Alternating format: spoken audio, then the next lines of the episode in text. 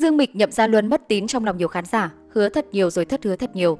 Một số nghệ sĩ ở Cbiz từng khẳng định với fan rằng sẽ trở thành một diễn viên giỏi, không ngừng trau dồi kỹ năng, vậy mà kết quả khiến nhiều người lắc đầu. Angela Baby, trái ngược với nhan sắc cực phẩm thì kỹ năng diễn xuất của Angela Baby lại cực tệ. Khả năng diễn xuất của mỹ nhân này khiến không ít khán giả phải lắc đầu ngao ngán, cực kỳ thảm họa. Không chỉ vậy, mỹ nhân này còn thường xuyên dùng diễn viên đóng thế dù là ở phân cảnh dễ nhất. Diễn xuất siêu tệ, ấy vậy mà cát xê của Angela Baby lại ở mức cao ngất ngưỡng. Thế nhưng, mỹ nhân này vẫn luôn mạnh miệng khẳng định mục tiêu của bản thân là hướng đến diễn viên tốt ở Cbiz. Chẳng hiểu lời nói này là do cô nàng thích nói đạo lý, ưa tạo nét hay chăng, khi mà thực tế thì lại cho thấy điều ngược lại. Những gì mà Angela Baby cho khán giả thấy chỉ toàn là những màn lăn xả trong các game show thực tế. Giá mà nữ minh tinh cũng hết mình như vậy trên đoàn làm phim thì tốt biết mấy. Dương Mịch, Dương Mịch thuộc lứa tiểu hoa thế hệ sau 85, cùng thời của cô còn có Triệu Lệ Dĩnh. Tuy nhiên ở thời điểm hiện tại, Dương Mịch và Triệu Lệ Dĩnh đang đi hai con đường khác nhau. Tuy nhìn lại những năm về trước thì định hướng diễn xuất của hai mỹ nhân này đều khá giống nhau. Theo tìm hiểu, cả hai đều thành danh nhờ các bộ phim cổ trang với những thành tích vô cùng ấn tượng. Nhưng thời gian qua, với sự gia tăng của tuổi tác và các yếu tố khách quan đã khiến hai nàng tiểu hoa hàng đầu của Cbiz bắt đầu có sự khác biệt về hướng phát triển.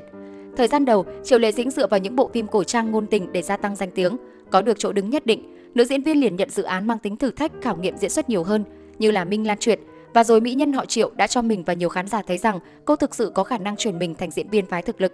Mặc dù sự trở lại sau sinh con với bộ hữu phỉ không thành công, nhưng với những tác phẩm tiếp theo là Hạnh phúc đến vạn gia và dã man sinh trường đã tạo tiền đề cho sự phát triển của Triệu Lệ Dĩnh, giúp nữ diễn viên dần tiệm cận đến tiêu chuẩn của một diễn viên xuất sắc. Trong khi đó, Dương Mịch lại mải mê chìm đắm với những bộ phim ngôn tình thật tượng. Sau sự bùng nổ của cổ kiếm kỳ đàm, những bộ phim tiếp theo của nàng Tiểu Hoa đều là phim thương mại hóa, nhằm hút fan như Tam sinh tam thế, Thập lý đào hoa, phù giao. Dương Mịch chẳng thể tách rời những bộ phim ngôn tình này, chứ đừng nói là có hướng thử sức với những tác phẩm mang tính thử thách đột phá bản thân. Tuy nhiên, để giải thích cho việc chọn kịch bản này của Dương Mịch, nhiều người cho rằng sở dĩ cô nhận diễn phim của công ty một phần vì lợi nhuận, một phần vì nâng đỡ nghệ sĩ dưới trướng. Nhưng mọi người đừng quên, chuyện nhận vai là đích thân Dương Mịch đồng ý chứ chẳng ai buộc cả.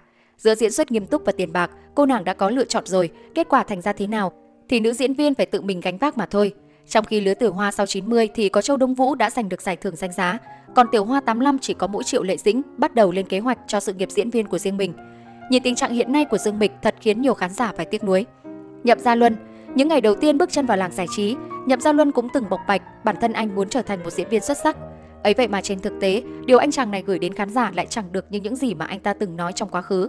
Có thể thấy, từ Cẩm Y Chi Hạ cho đến Châu Sinh Như Cố hay Ngự Giao Ký, tất cả những vai diễn của Nhậm Gia Luân đều có hình tượng khá tương đồng, diễn xuất đúng kiểu ngôi sao thần tượng chẳng có gì bứt phá. Không chỉ vậy, một yếu tố quan trọng làm nên thành công của một người diễn viên chính là đài từ. Nhưng ai tìm hiểu về Nhậm Gia Luân đều biết rằng khả năng nhả thoại của nam minh tinh vô cùng tệ, chuyên nhờ cậy đến diễn viên lồng tiếng. Hiếm hoi lắm mới có tác phẩm mà Nhậm Gia Luân sử dụng giọng thật, nhưng hơi ôi, mình và nhiều khán giả chẳng thấy được sự tiến bộ nào từ anh chàng cả.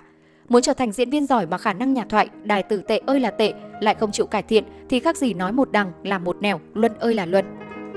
Lý Hiện, nổi tiếng đình đám sau thân ái nhiệt ái, Lý Hiện nhanh chóng ghi điểm tuyệt đối trong lòng khán giả. Sau đó, nam diễn viên còn bày tỏ rằng anh muốn trở thành một diễn viên giỏi, thậm chí còn im ắng một thời gian để trau dồi học hỏi thêm về kỹ năng diễn xuất. Vậy mà đã 3 năm trôi qua, câu trả lời mà Lý Hẹn gửi đến tác giả chỉ là một bộ phim ngôn tình không hơn không kém, có tên nhân sinh nếu như lần đầu gặp gỡ. Thỉnh thoảng, Lý Hiện tạo trò sao couple với bạn diễn, cứ như thế này thì chẳng hiểu Lý Hiện trao dồi diễn xuất kiểu gì đây. Con đường trở thành một diễn viên giỏi không nằm ở lời nói mà cần phải có hành động cụ thể, chăm chỉ nỗ lực hết mình, biết lựa chọn những dự án mang tính thử thách thì như thế mới có cơ hội giành được giải thưởng, khẳng định thực lực của bản thân. Hy vọng những ngôi sao trên đây nói được làm được, sớm vạch ra phương hướng phát triển hợp lý trong chặng đường sắp tới.